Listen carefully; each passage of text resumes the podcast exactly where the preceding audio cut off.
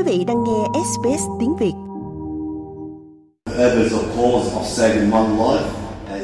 Ai có công cứu một mạng người thì coi như đã cứu nhân loại. Đó là lời ông Kamel Hamed là trưởng giáo tại nhà thờ Hồi giáo Radma ở phía tây Sydney. Ông đang trích dẫn một cụm từ trong Kinh Koran, đó là bản chất của một chiến dịch hiến máu trên toàn quốc. Hiến máu có thể là một hình thức zakat hoặc từ thiện, một hình thức trả lại những gì Đấng Allah đã ban cho. Trong quá khứ, điều này gần như là điều cấm kỵ. Không ai hiểu làm thế nào để phản ứng với việc hiến máu. Nhưng bây giờ tôi tin rằng, phần lớn người Hồi giáo hiểu rằng điều đó được cho phép. Được biết, các tình nguyện viên đã đăng ký tại các trạm hồng tập từ được thiết lập tại hơn 40 nhà thờ Hồi giáo trên khắp nước Úc. Hiệp hội Y khoa Hồi giáo đang hy vọng có hơn 1.000 lượt ghi danh trên tất cả các cộng đồng. Bác sĩ Muhammad Khalun là Chủ tịch Hiệp hội Y khoa Hồi giáo cho biết. Chúng tôi kêu gọi tất cả mọi người, tất cả trong số 6 triệu rưỡi người hiến tặng tiềm năng trong xã hội thì hãy tiến lên, hiến máu và tạo ra sự khác biệt. Chúng tôi nói về sự gắn kết và một xã hội hòa nhập. Điều gì tốt hơn là dùng máu của mình để hiến tặng và giúp đỡ người khác. Một lần hiến máu có khả năng cứu được tới ba mạng người. Vì vậy, tiến sĩ Katlun nói rằng việc hiến máu này là rất quan trọng. Nó có thể cứu đứa con nhỏ của ai đó, nó có thể cứu một người mẹ bị chảy máu sau khi sinh em bé. Nó có thể cứu trụ cột của một gia đình duy nhất của ai đó.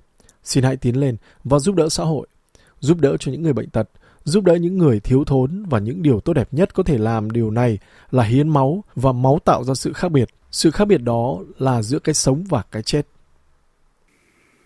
Đó là một thông điệp được vang vọng và nghe thấy rõ ràng của những người hiến máu ở phía tây Sydney. Bất kỳ người khỏe mạnh nào trong độ tuổi từ 18 đến 75 đều đủ điều kiện, nhưng các chuyên gia cho biết có nhiều người hiến tặng hơn, đặc biệt là từ các cộng đồng đa văn hóa. Bác sĩ Habib Burawala là Phó Chủ tịch Hiệp hội Y khoa Hồi giáo Úc. Chúng tôi cũng phải thừa nhận rằng do dân số Úc ngày càng đa dạng nên cần có nhiều nhóm dân số khác nhau hiến máu để phù hợp với một số nhóm máu hiếm. Vì vậy, chúng tôi đang cố gắng mở rộng phạm vi tiếp cận của mình càng nhiều càng tốt và tiếp tục chiến dịch. Đó là động lực khiến cho Sad Qureshi 19 tuổi hiến tặng huyết tương lần đầu tiên và nói rằng đó là một cảm giác khó tả. Có vẻ như bạn không thể diễn tả bằng lời, nhưng bạn có thể cảm nhận được cảm giác trong tim rằng bạn đang giúp đỡ rất nhiều người và bố mẹ tôi, họ đến với tư cách là người nhập cư.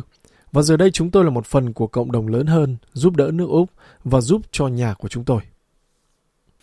Mặc dù có những người hiến tặng cứu người như sát, nhưng chỉ có 3,5% dân số Úc chọn hiến tặng máu mà thôi. Bà Carly Byrne làm việc với Live Blood tại Hội Hồng Thập Tự Úc.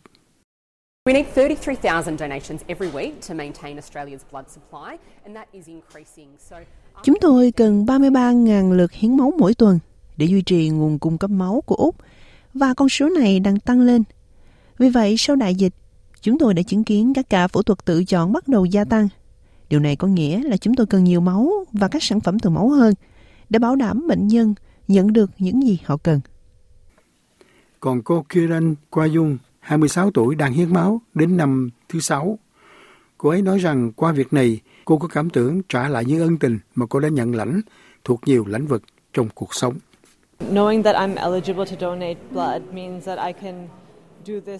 Biết rằng tôi đủ điều kiện hiến máu có nghĩa là tôi có thể làm điều này vì đức tin của mình. Nhưng đó cũng là điều sẽ tác động trực tiếp đến cộng đồng của tôi Điều quan trọng là chúng ta phải cống hiến cho cộng đồng khi có thể, vì ngày hôm sau, có thể đó là người mà chúng ta yêu thương đang cần được hiến máu. Việc hiến máu chỉ mất khoảng 45 phút, thế nhưng thời gian ngắn ngủi đó mang lại một tác động lâu dài. Quý vị muốn nghe những câu chuyện tương tự có trên Apple Podcast, Google Podcast, Spotify hoặc tải về để nghe bất cứ lúc nào.